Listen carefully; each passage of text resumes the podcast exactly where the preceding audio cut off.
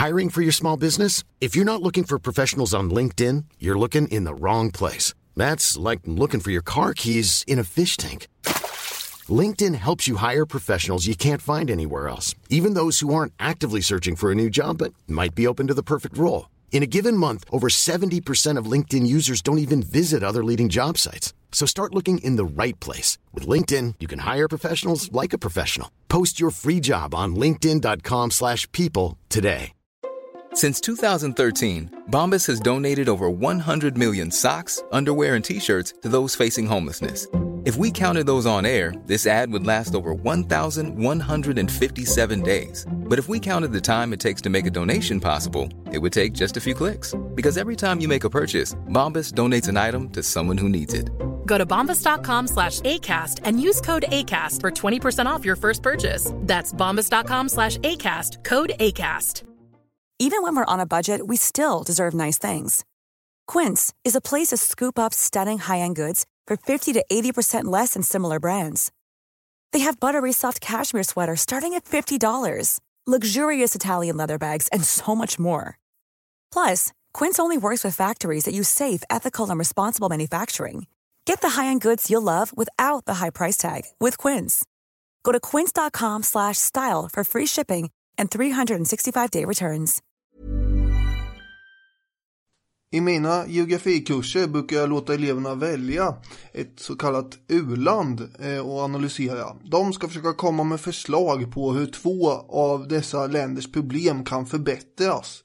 Och det är ju en ganska elak uppgift egentligen för de här stackars eleverna på sätt och vis. För alla problem eh, i u-länderna är ju obenhörligen sammanflätade med varandra på det ena eller andra viset. Sjukdomsepidemier och analfabetism, det beror ju på brist på sjukvård, brist på skolverksamhet som beror på brist på organiserade skattesystem och finansiell eller fysisk infrastruktur. Frånvaron av det här beror i sin tur på tveksam investeringsvilja utifrån. Och sen har vi korruptionen som är ett problem i sig. Det är också orsaken till många av de andra problemen. Vem vill investera i ett land där infrastrukturen är i bästa fall medioker? Och dessutom kanske man kan råka ut för eh, en kupp där landets styre helt plötsligt byts ut eller ett inbördeskrig eh, sätter igång. Och under min utbildning då hade jag en sån där eh, munta som det heter. Man ska läsa en massa böcker och sen så ska de här redogöras och analyseras för inför en förståndig professor. En av de böckerna som jag hade då handlade om afrikanska statskupper under efterkrigstiden. Och det fanns hur många som helst sådana kupper. Det var då som jag förstod vilken roll den komponenten faktiskt har spelat i bidragandet av de här afrikanska ländernas instabilitet. Efter avkoloniseringen och självständighetsförklaringarna rådde en ohejdad optimism inför framtiden i de afrikanska länderna. Men arvet eh, av kolonialismen satt kvar och de nya härskarna förföll ofta i eget maktmissbruk och slöseri. Varpå statskupperna kom som ett brev på posten och blev särskilt populära under ett antal decennier. Idag handlar historiepodden med dig Robin Olofsson och mig Daniel Hermansson om den första statskuppen i Nigeria 1966. Och Robin här, han pratade ju om Pandoras ask förra veckan. Och det är ju en liknelse som mycket väl går att använda på den här första kuppen också. Nu kör vi!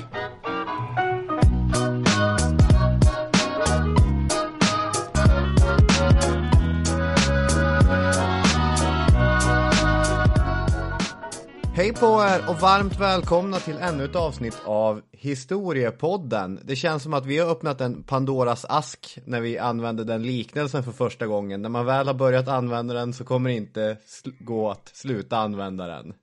Nej, nu kan vi köra det hela tiden här så fort det är något. Precis. Mm. Det här är då Historiepodden, en podcast som vi gör tillsammans med vår samarbetspartner Radio Play. Det finns en app man kan ladda ner, Google Play Store eller på iTunes, App Store heter den. Jajamän. Hur är det med dig Daniel? Jo tack, det rullar på här eh, själv. Jag antar att det är därför du frågar, för att du vill ha en... Ja, jo, jag, jag, ville ha, jag ville ha frågan tillbaka. Men jag har haft en, en textrad på huvudet idag. Finns här någon som hittat en själ? Var då så vänlig och behandlar den väl, handskas med den som den var gjord av porslin, var god, ta det vackert för det kan vara min. Eh, det är Olle Ljungström. Det är, jag har ju haft lite sorg i veckan när en av mina favorittextförfattare och musiker har gått ur tiden. Men just idag så känner just den där bräckliga själen att jag, jag kan knyta an till det. Jag är, jag är lite medtagen av att ha haft för trevligt de senaste dagarna. Du är bakfull med andra ord. Jag, är, jag är, har en lite bräcklig själ idag. Vi behöver inte definiera det mer noggrant än så. Nej, nej. Men det är härligt att få vara igång här och prata lite, lite afrikanska statskupper. Apropå en annan kupp. Mhm. Hur går det med den?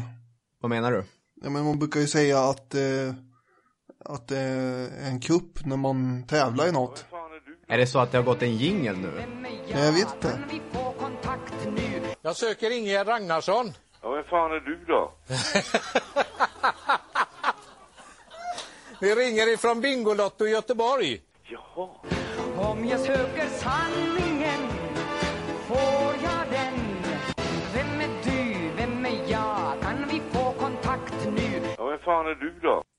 Då är det så att det står 16-12 till mig i Vem är hen? Och Daniel har nu möjligheten att knapra ikapp några poäng. Det här är då tävlingen där eh, den ena av oss har förberett fem ledtrådar. Och man får, eh, man, i det här fallet är det jag, gissa på varje ledtråd. Det är lite På spåret variant. Robin kan vara en eh, han, en hon eller en händelse. Men jag får veta snart om det är en person eller inte. Och jag är en person. Mhm. Är du beredd? Vi kör först till 20 här också, så ja. Fem poäng. Gällande mitt rykte är jag något av en historisk vattendelare. Men det här var ju tunt. Det här var ju riktigt tunt. Ja, vänta. Jag kommer bara tänka på Jesus. Av någon anledning. Det är ju marigt alltså. Inte gissa på femman. Man vill ju det. Nej, pass. Fyra poäng. När jag egentligen kan tänkas ha levt, det är nästan ett helt forskningsfält för sig självt. 1200-talet före Kristus är den vanligaste gissningen. Men det här är ju inte vattendelare. Det enda jag har att gå på är vattendelare och nutiden också. Ja, det är lätt. I alla fall. Fy fan vad svårt. Det här var svårt. Men alltså. Måste det vara en, varför sitter jag och diggar så här? ja, kan man fråga. Kan Jag man sitter fråga sig. rör på huvudet här som om det var någon musik jag diggade. Men kan det vara en eh, mytisk person? Det vet man ju inte. Odysseus. Fel. Jag förekommer i tre av världens kändaste och absolut viktigaste böcker. Några av kapitlerna är till och med döpta efter mig. Nu är vi ju riktigt pinsamt här. Eller är det det? Det här är ju skitknepigt. Man känner sig så utlämnad här nu med. Ja, det är ju det som är så hemskt med att sitta och svara på frågor. Ja, det borde ju vara någon av eh, de här profeterna tänker man sig ju. Som har förekommit i diverse heliga böcker. Men. Pass. Två poäng. Ur en mycket kraftigt begränsad skogsbrand fick jag mitt välkända uppdrag. Att föra israeliterna ur Egypten. Moses. Stämmer, det är rätt. Två poäng. Det går inget bra det här. Då, Vattendelare. ja, Åh. det är ju min bästa ledtråd någonsin. Ja, det var faktiskt rätt bra. Det är ju... Och jag var ju ändå inne på... Vad fasen. Åh, vad synd. Det hade man ju kunnat ta. Det var ju rätt bra så här i efterhand. Och när jag ändå var inne och snurrade på det där också. Ja, Jesus och det var, och mytiska figurer. Men alltså Odysseus är inte helt galet heller, även fast han inte delar vattnet så. Han åkte ju mycket båt. Absolut. Eh, nu, jag med min lite bräckliga själ, jag, jag vet att jag sa vad det stod innan, men jag har hunnit glömma bort det. Det är 16-14 till dig. Du kan Okej. ju, jag har ju inte ens, eh, jag, ja, nej. Det är kört det här börjar nästan börja bli. Det vill jag absolut inte gå med på. Det kan vara en, en makalös kollaps på slutet.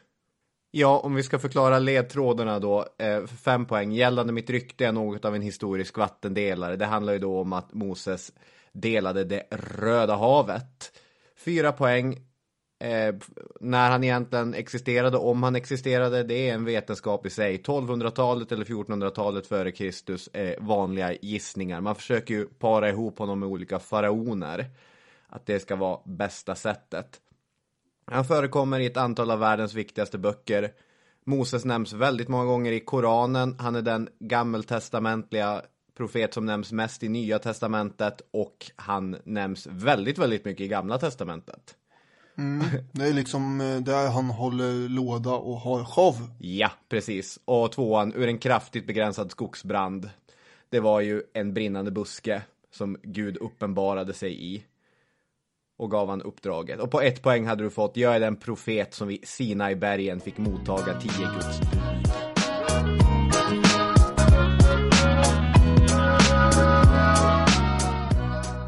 Ja, spänningen är olidlig i Vem är hen där.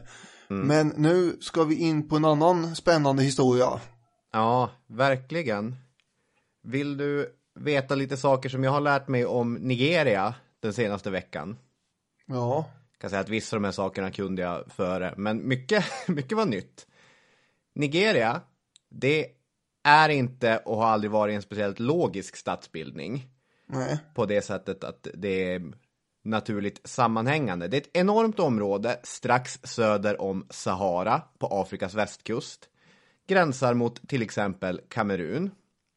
Och inom Nigerias gränser kan man hitta allt från öken, savanner till renodlad regnskog. Och det finns en oerhörd mängd olika språk, ett hundratal olika språk och olika kulturer inom Nigeria. Men om man ska tillåta sig att generalisera lite, och det måste vi ju få göra, då kan man väl lyfta fram de tre stora grupperna.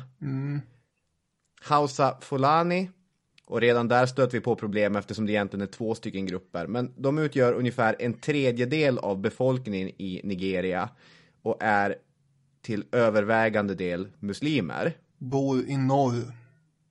Just det.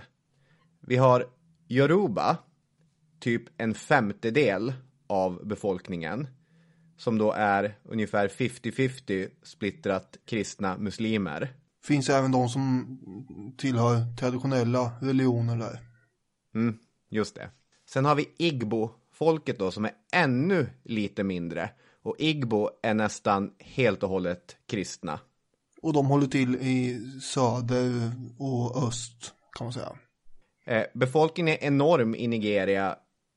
NE gissar på 177 miljoner, men det är ingen som har riktigt bra koll eftersom befolkningsstatistiken är så otroligt osäker. Vi ska ju befinna oss på 60-talet. Då bodde det inte så många människor i Nigeria, men någonstans kring 60 miljoner i alla fall.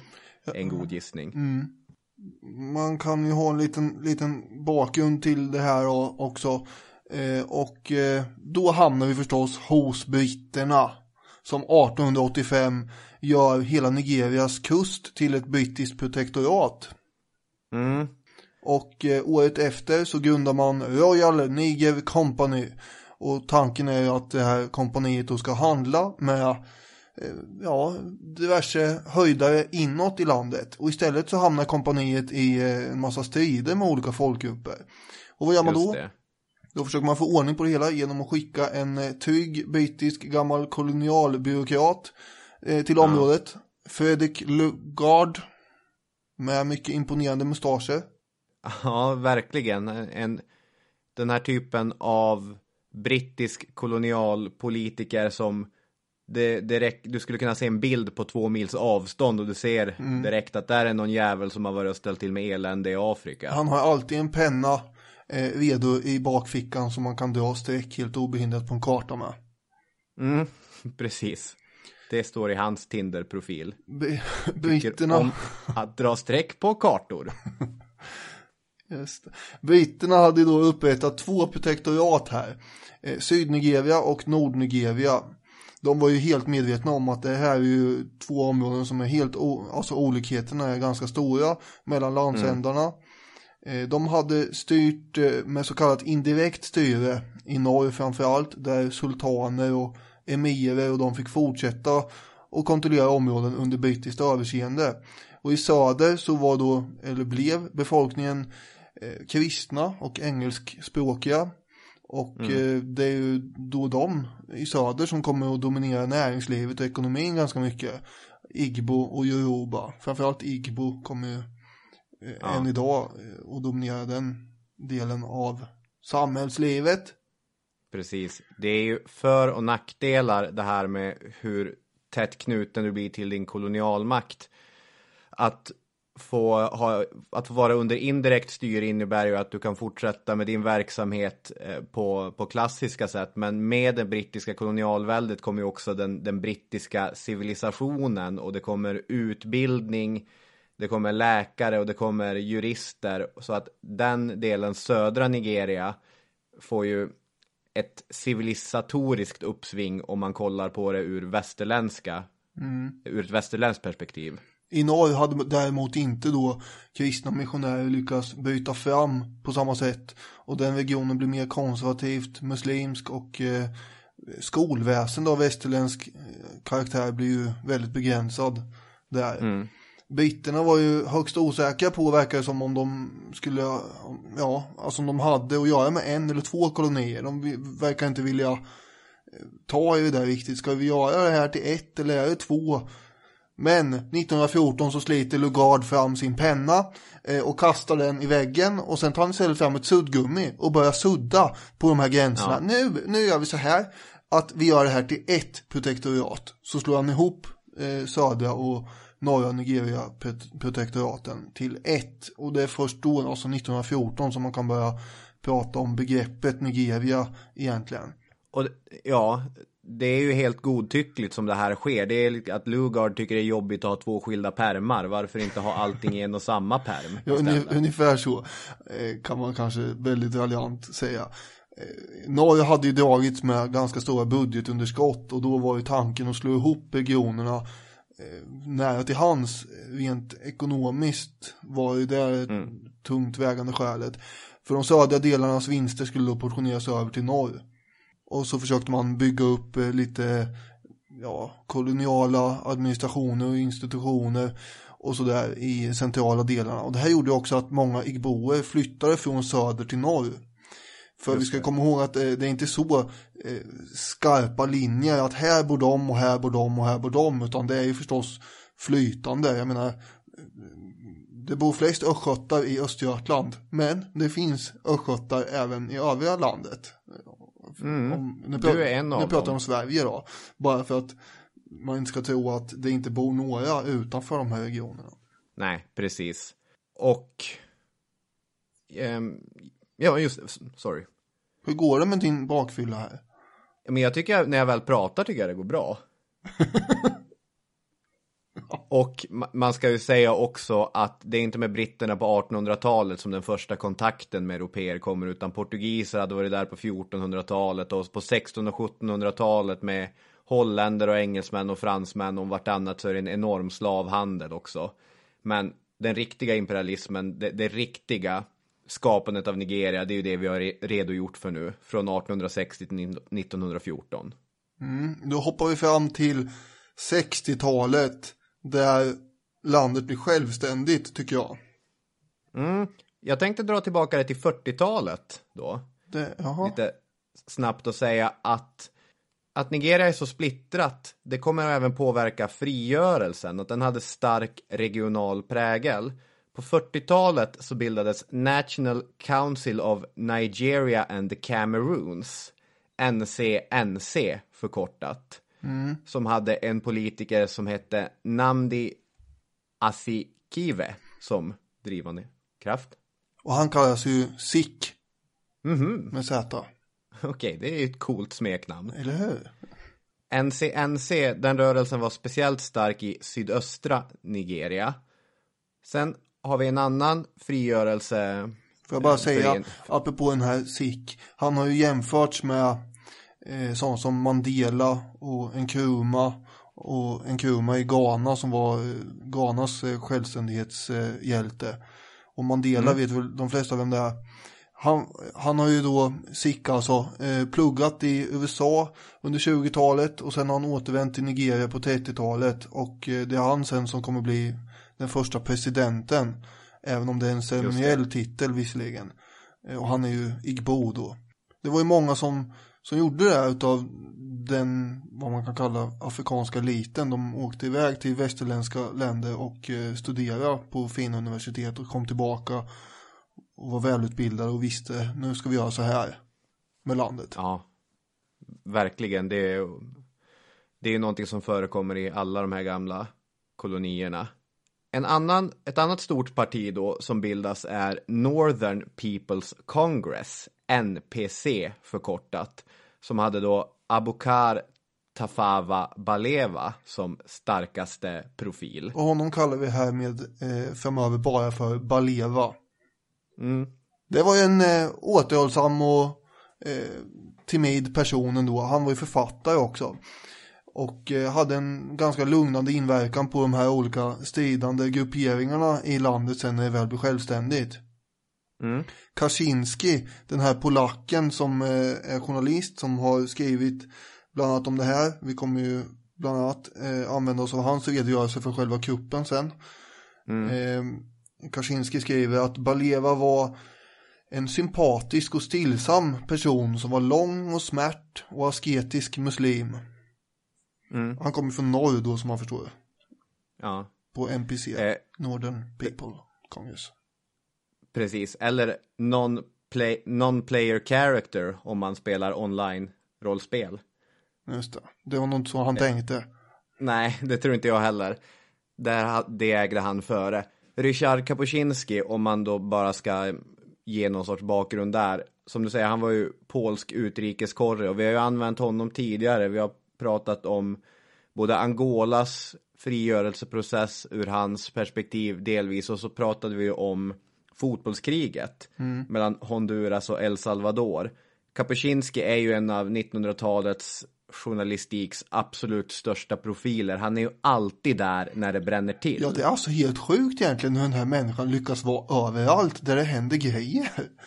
Ja, Fatta Det vilken, har han bara ren tur eller är det något mystiskt här på gång? Nej men det, dels är det ju hans jobb att vara Men där det hur kan man tajma in det här liksom, att det blir med i olika grejer överallt?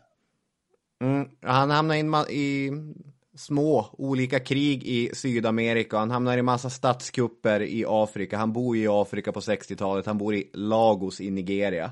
Ja, i och När sig. det här sker. Det är inte så svårt att råka hamna i en statskupp i Afrika under 60-talet. Det är bara att bosätta sig i en huvudstad. Ja, precis. Och även han, en av hans mest fascinerande texter handlar ju om hans eget Polen på 80-talet. Han eh, skildrar ju solidaritet och den här rörelsen som kommer vara med och, och riva kommunisternas särställning där. Så att, men han är väldigt intressant och vi kommer återvända till honom lite grann. Det finns en tredje parti också som heter Action Group. Det är lite enklare namn, AG förkortat. Och det är Obafemi Avolov som är deras ledare. De representerade framförallt Yoruba-delen av befolkningen. Och det man ska säga om de här NCNC och NPC, det är de som kommer bilda regeringskoalition efter landet blir självständigt från Storbritannien och Action Group AG kommer vara oppositionen i Nigeria. Följaktligen så blir ju Baleva den första premiärministern. Han är i 40-årsåldern då. Och då har vi lite andra lirare som ska in i leken här också. Jag tycker man kan nämna finansministern Okoti Ebo.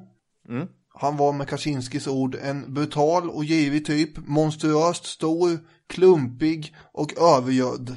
Ja, Ja. det är Kapuscinski är inget fan. Nej, och han håller ju till då i Lagos också tillsammans med Baleva, alltså i sydväst. Sen har vi då Ahmedo Bello som är premiärminister för norra regionen. Det här är alltså en federation, Nigeria här nu, eh, uppdelad i tre regioner. Norr, väst och öst. Och i norr så sitter då alltså den här Bello och är premiärminister. Eh, Men i praktiken så sägs det då att han är landets verkliga härskare. Trots att det borde vara Baleva då. Så det är lite Ja. snårigt det här. Eh, Men ändå. Den regionen hade ju blivit självständig från Storbritannien redan 1954. Mm. Eh, Och då, han hade ju haft, när vi är inne 66 så har ju han suttit i sitt palats där i, i 12 år och är ganska, han är en stark eh, maktfigur. Dels i sin egen region men i Nigeria överhuvudtaget. Det blir en del namn att hålla reda på, men eh, vi slänger också in premiärministern i västra regionen som heter Akintola. Eh, Och han är då eh, tillhör folkgruppen Yoruba. De håller ju till mest i väst. Han var, det, det är en skön snubbe höll jag på att säga, det är ju inte riktigt, men eh, ja, han är ju speciell i alla fall. På det sättet, fast han är inte så himla speciell heller i i, afrikansk 60-tal. Han är otroligt korrupt den här. Han var eh, utbildad advokat från början. En stor eh, karl med väldigt tatuerat ansikte. Mm. Han hade blivit mångmiljonär på sin politiska karriär. Helt ogenerat skeppade han över eh, stålar från regeringens konto till eh, sitt eget. Hade många olika hus. Och eh, han hade väl börjat ana att han kanske inte var superpoppis. Eh, så han hade inte gått utanför sitt fina palats där på flera månader. Nej, just det. I tre månaders tid så hade det varit stora oroligheter där så att han hade beväpnade vakter som patrullerade utanför det. Mm. Kapuscinski skriver också att han samlade på sig limousiner på hög. Just han hade 12 stycken. Ja, han, inte för att han körde så mycket med dem eller åkte så mycket i dem, men för att de var fina att titta på. Ja, han satt ju på sin balkong och, och spanade på dem där. Det var väl inte läge att gå ut och åka i om det var upplopp utanför kvarteret. Nej, precis. Men de stod ju där och såg polerade och fina ut i alla fall. Sen har vi då en 30-årig major som heter Shukuma Nzeogwo. Och det här är eh, en av våra huvudpersoner då. Utan honom hade det inte blivit något avsnitt. Han är igbo och eh, ändå så lever han i norr. För som sagt, de, även om igboerna kommer från sydöst så har vissa förflyttat sig och han kommer då har varit uppväxt i norra delen. Precis som Daniel Hermansson är en östgöte som bor i Stockholm så kan man vara igbo och ändå bo i norr. Ja, tänk. Eh, han och fyra andra yngre officerare hade bestämt sig för att göra slut på de här partistriderna som de ansåg höll på och som höll på också och slita landet i tur. Och den här massiva korruptionen som de tyckte sig se också, vilket de Hiring for your small business? If you're not looking for professionals on LinkedIn, you're looking in the wrong place. That's like looking for your car keys in a fish tank. LinkedIn helps you hire professionals you can't find anywhere else, even those who aren't actively searching for a new job but might be open to the perfect role. In a given month, over 70% of LinkedIn users don't even visit other leading job sites. So start looking in the right place. With LinkedIn, you can hire professionals like a professional. Post your free job on linkedin.com/people slash people today. Hey Dave. Yeah, Randy. Since we founded Bombus, we've always said our socks, underwear, and t-shirts are super soft. Any new ideas? Maybe sublimely soft. Or disgustingly cozy? Wait, what? I got it. Bombus. Absurdly comfortable essentials for yourself And for those facing homelessness. because one purchased equals one donated. Wow, did we just write an ad? Yes. Bombas. Big comfort for everyone. Go to bombas.com slash ACAST and use code ACAST for 20% off your first purchase. Hey, it's Paige DeSorbo from Giggly Squad. High quality fashion without the price tag. Say hello to Quince. I'm snagging high-end essentials like cozy cashmere sweaters, sleek leather jackets, fine jewelry, and so much more. With Quince being 50 to 80% less than similar brands. And they partner with factories that prioritize safe, ethical, and responsible manufacturing. I love that. Luxury quality within reach. Go to quince.com slash style to get free shipping and 365 day returns on your next order. Quince.com slash style. Förstås hade rätt i visserligen. Men Ja. frågan är, ja vi behöver inte ta ställning här givetvis om det är rätt eller fel att göra en kupp. Men de tyckte att det var det och eh, ville göra slut på korruption och nepotism. Och Mm. eh, det hör ju till saken då att fyra eh, av de här fem var igboer. Målet var ju att inrätta en stark centralmakt. Adevale Ademoyega, en major, han var, tillhörde Yoruba-folket då, men annars var de, de edsvurna, eh, alla igboer. Mm. Den här Nsogvo eh, hade varit ledande i FSS, Field Security Section, en slags säkerhets och underrättelseavdelning inom nigerianska armén. Eh, så han hade en ganska framträdande position där. Och eh, han hade tillsammans med några soldater haft flera nattliga övningar runt den här Ahmed Bellos residens i Kaduna i norra Nigeria.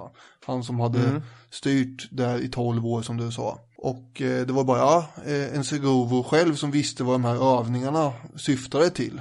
Att de sprang runt där mitt i natten och kutade runt hans eh, residens.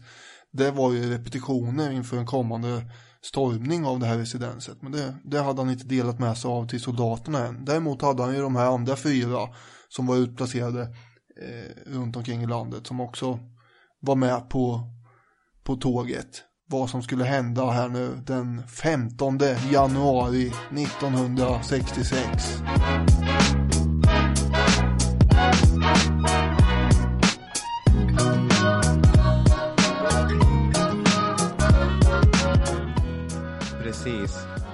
Eftersom Nigeria har sin regionala särprägel så måste ju statskuppen äga rum på en mängd olika ställen samtidigt. Mm. Och det är, jag menar, en själv som har svårt att klara av att organisera en helt vanlig dag i sitt liv. Mm. Ta sig till och från jobbet. Har, du, har du problem med det?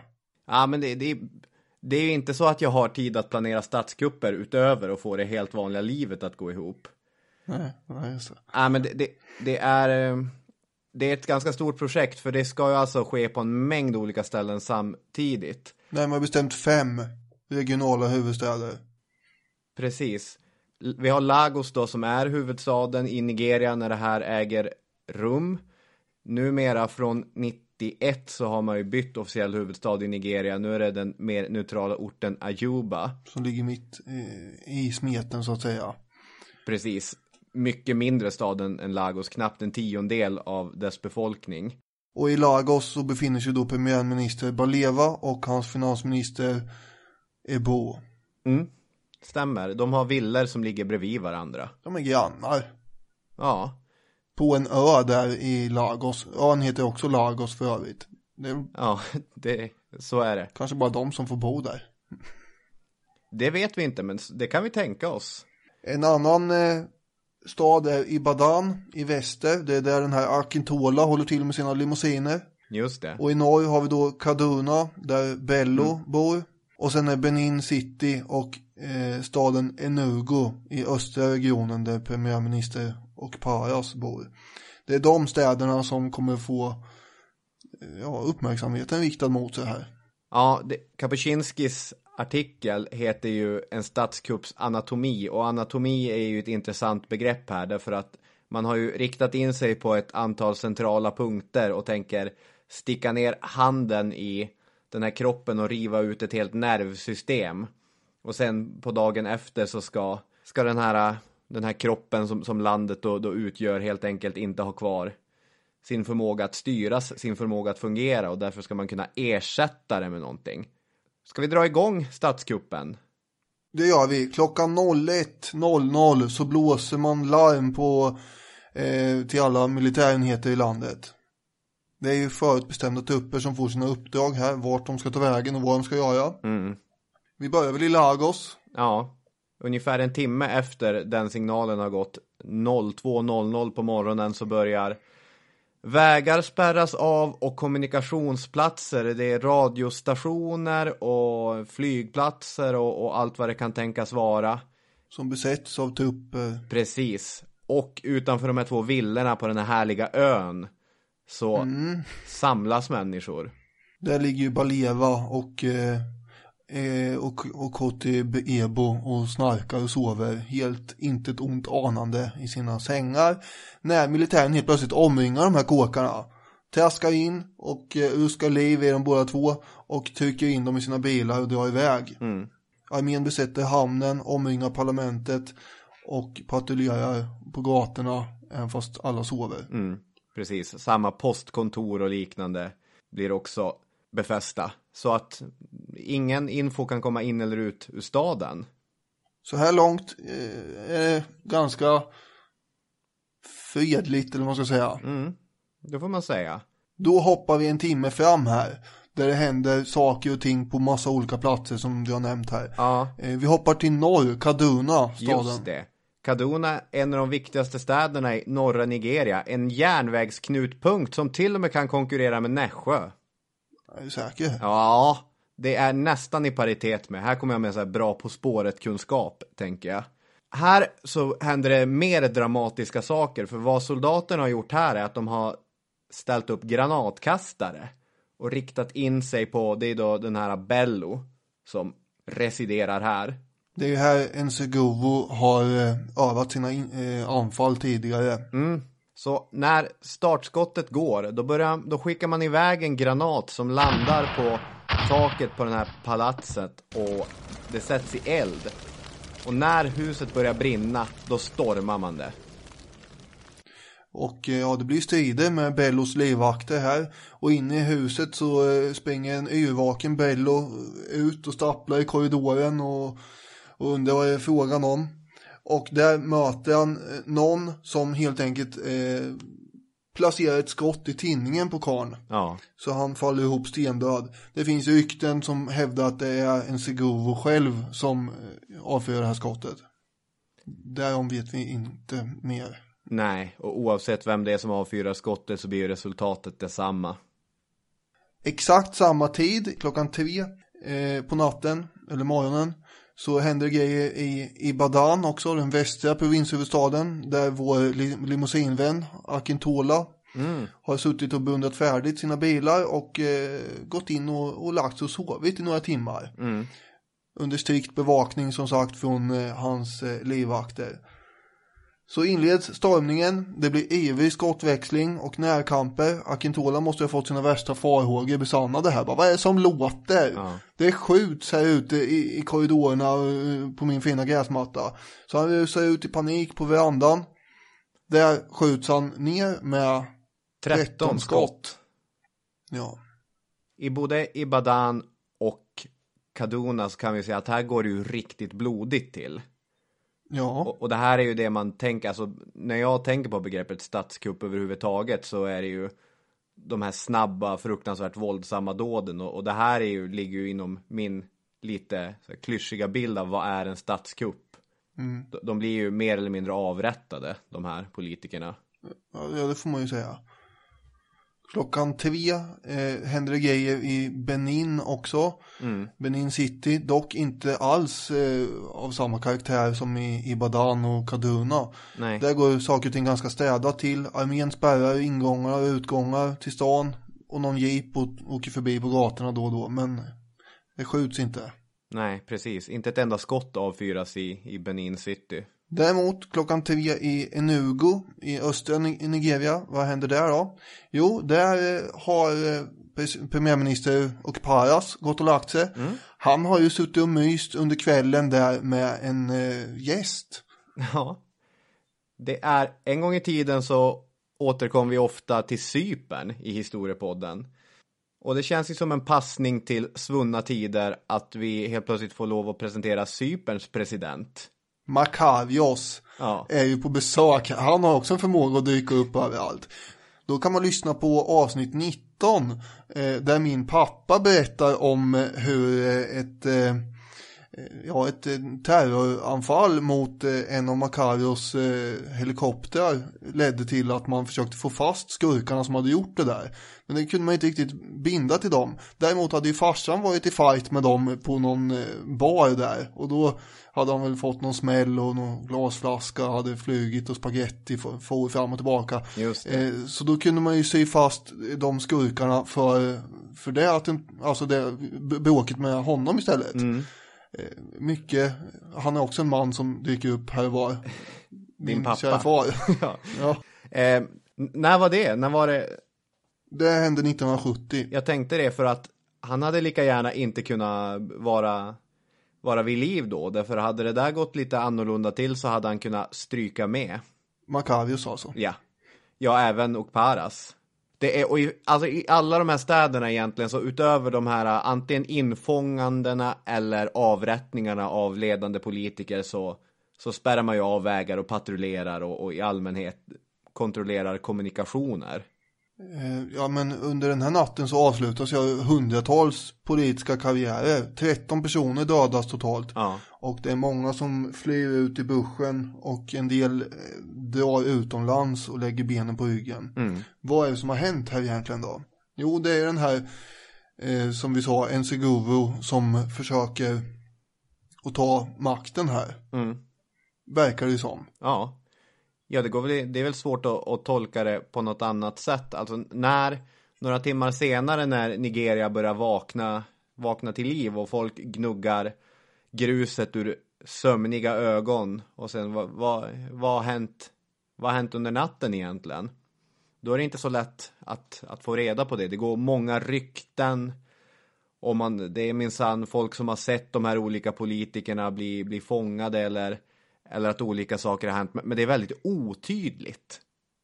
Helikoptrar patrullerar ovanför städerna, i alla fall Lagos. Och, och så är det väldigt otydligt som sagt, inga kommunikéer direkt att prata om eh, första dagen efter kuppen. Nej.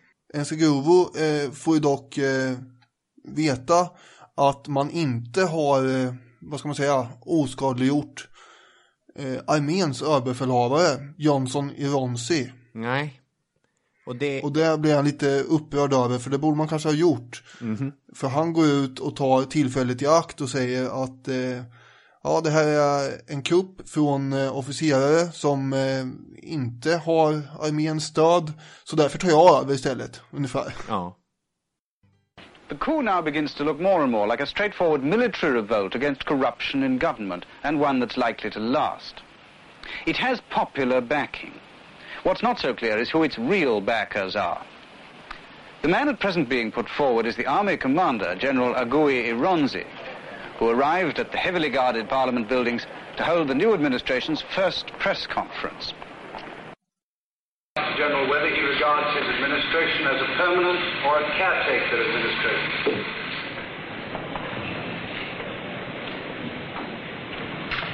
My main concern is to restore law and order as soon as possible. Så då har vi egentligen två stycken som aspirerar på att de ska ha makten för tillfället.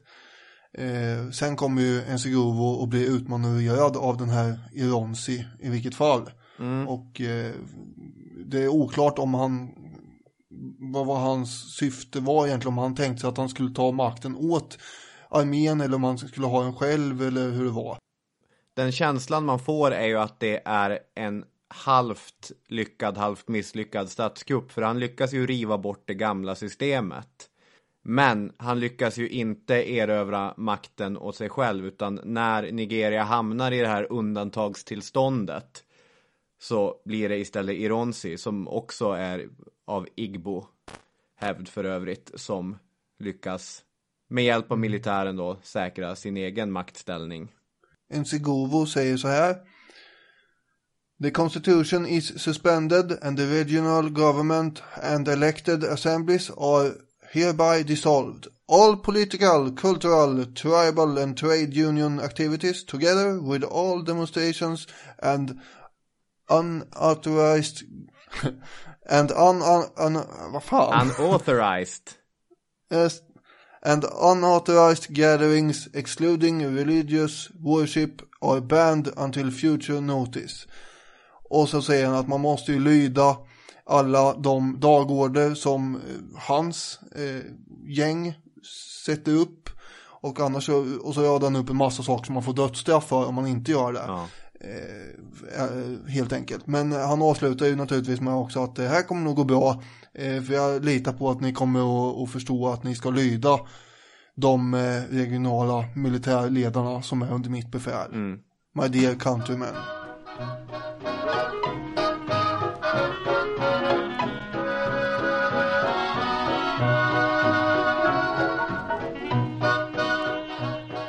Vad säger Kapuscinski om eh, efterspelet här eller hur det mottas? Mm. Det är ju otroliga glädjeyttringar ute på eh, gatorna. Och eh, Kapuscinski säger att hans nigerianska kompisar de klappar honom på axeln och skrattar och alla är på toppenhumör. Och när han går över torget så dansar människor och det är någon pojke som dunkar rytmen med ett bläckfat så här bam, bam, bam, bam och, och alla är jätteglada. För nu har man blivit av med de här eh, korrupta politikerna är uppfattningen. Ja. Och han har ju precis varit med bara någon månad tidigare apropå det att han dyker upp överallt.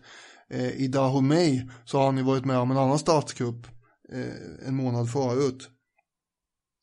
Ja, just det. Han, har, han börjar kunna hur den här dansen fungerar. Sen kommer det då en del uttalanden från olika håll.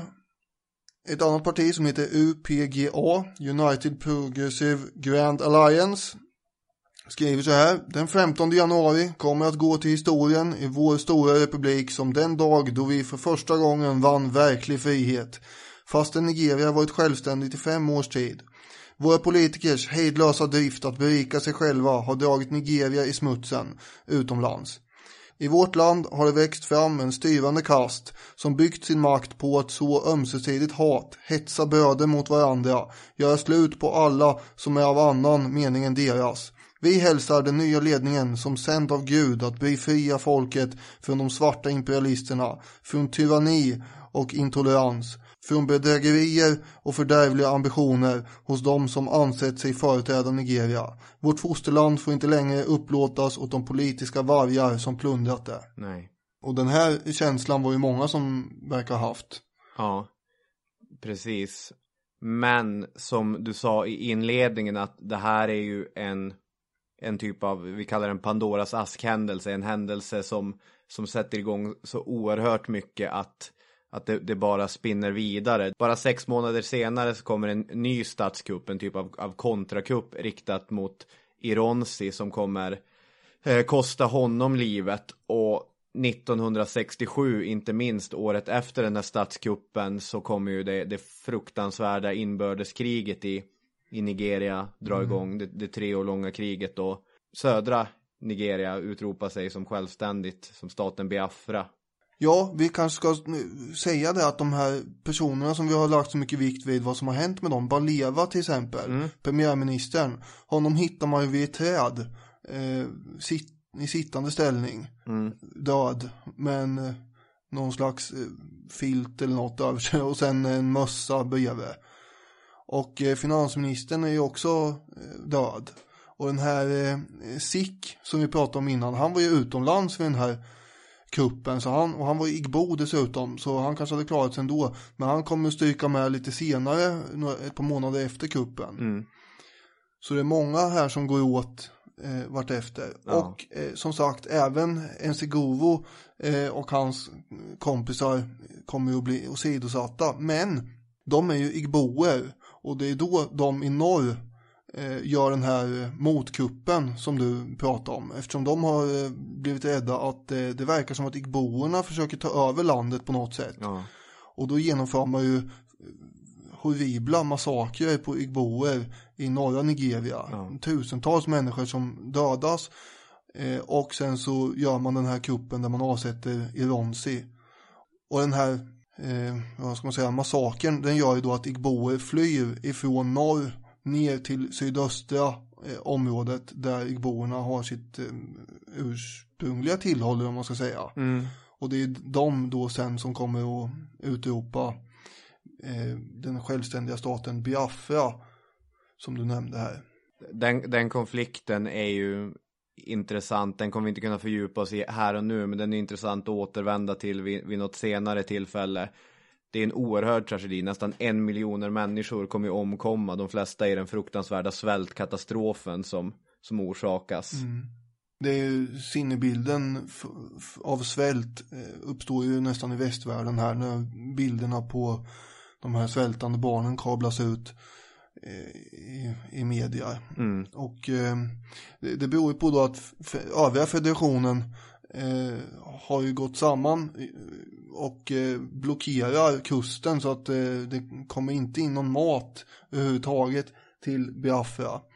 Det är också i det här sammanhanget som eh, von Rosen, en svensk herre, hjälper då den nigerianska utbrytarstaten Biafra här genom att se till att de får ett litet flygvapen i alla fall med fem lätt omgjorda sådana här flygplan från Malmö flygindustri. Mm.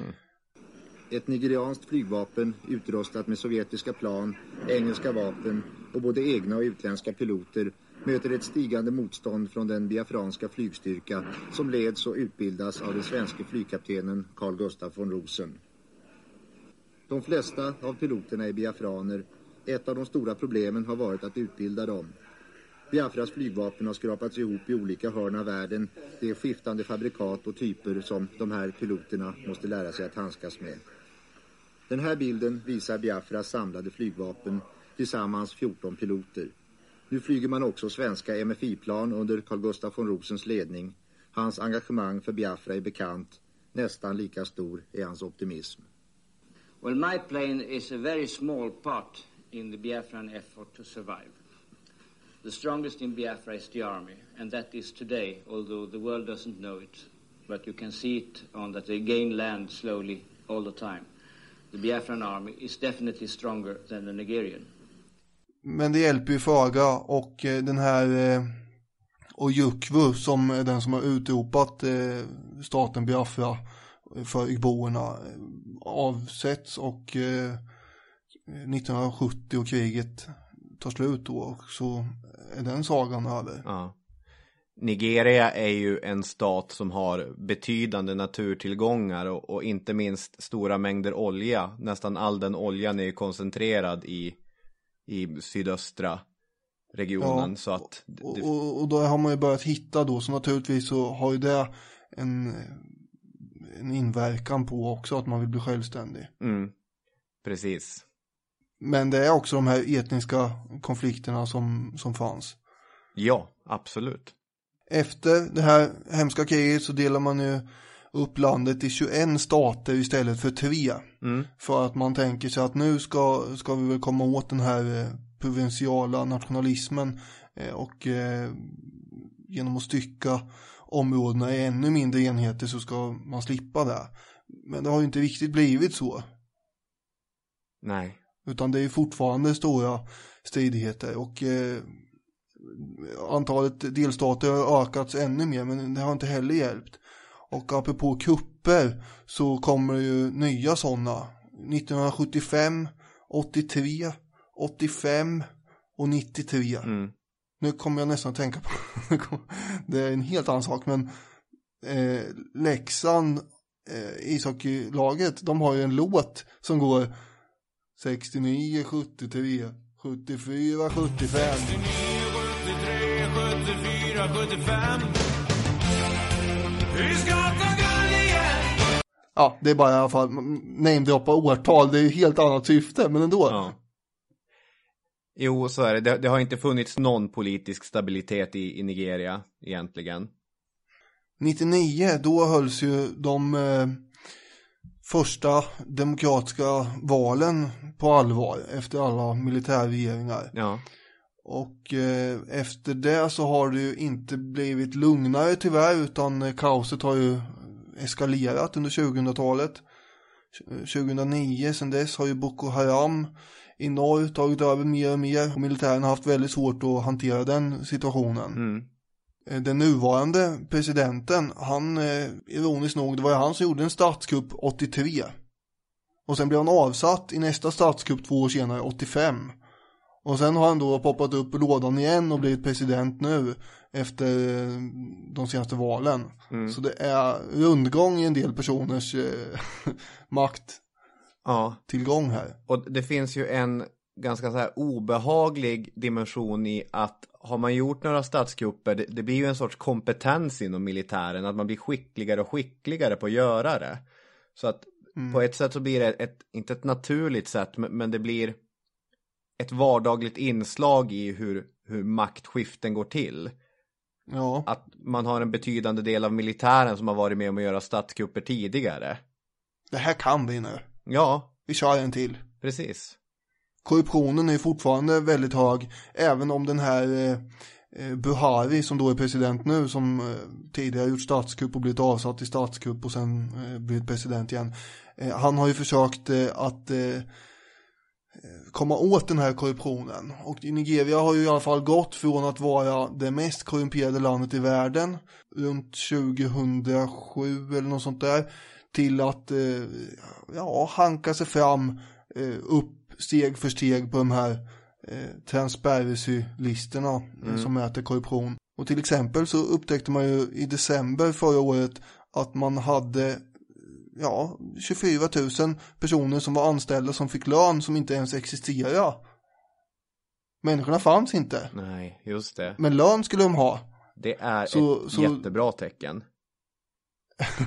Ja, men det kunde man ju städa bort då. På det sättet kan man ju spara in eh, en, ja, vad var det, 98 miljoner i månaden. Mm.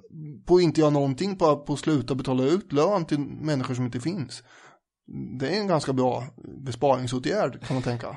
Ja, just det. I den här Lyxfällan-varianten när de står på med en tavla med sedlar inför Nigerias regering då.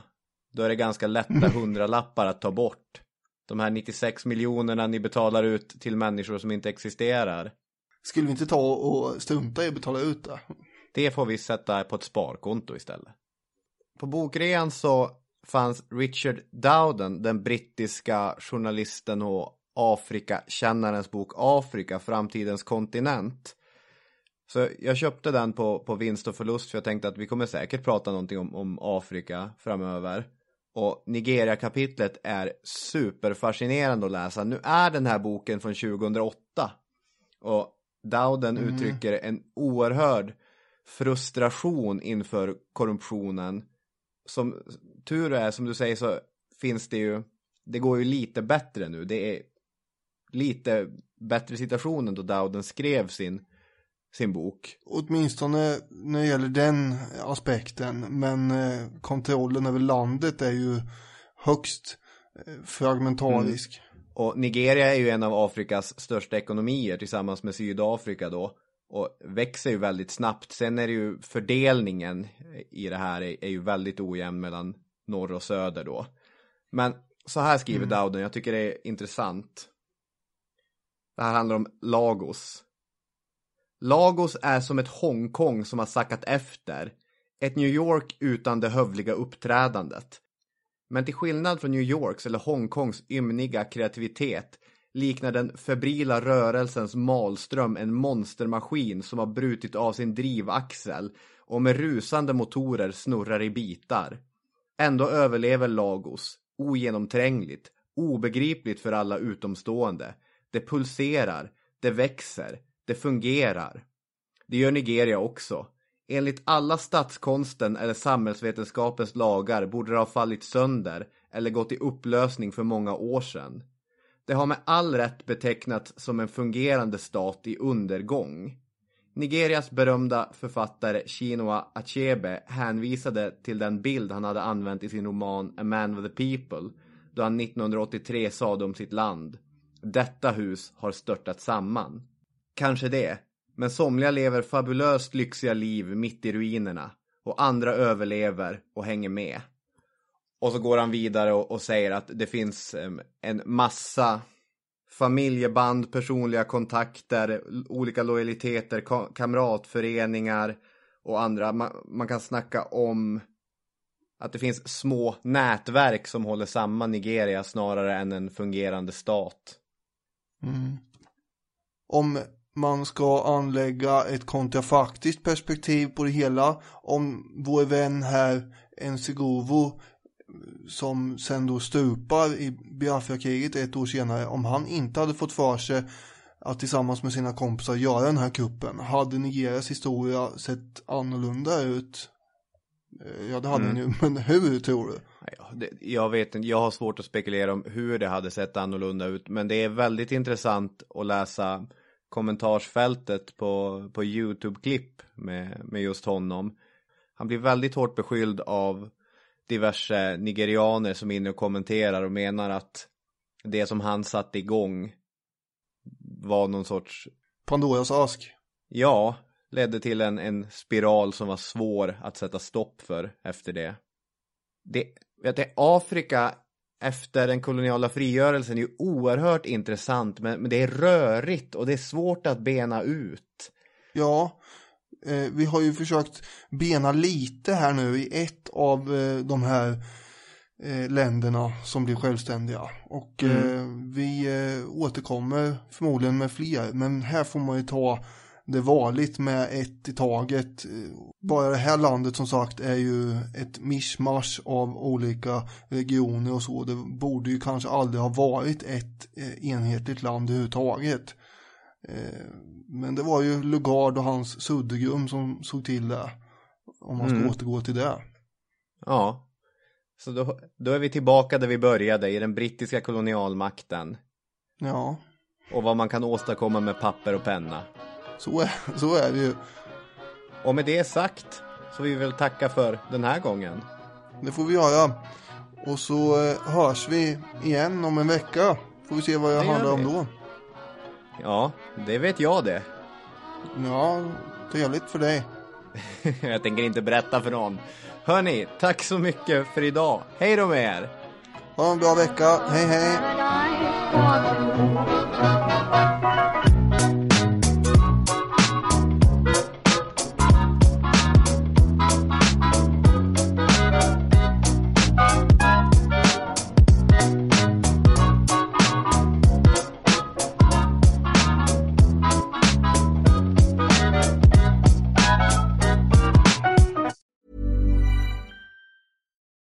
It's Paige DeSorbo from Giggly Squad. High quality fashion without the price tag. Say hello to Quince.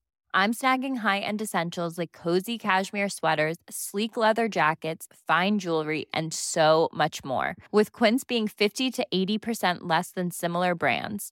And they partner with factories that prioritize safe, ethical, and responsible manufacturing. I love that. Luxury quality within reach. Go to quince.com slash style to get free shipping and 365 day returns on your next order.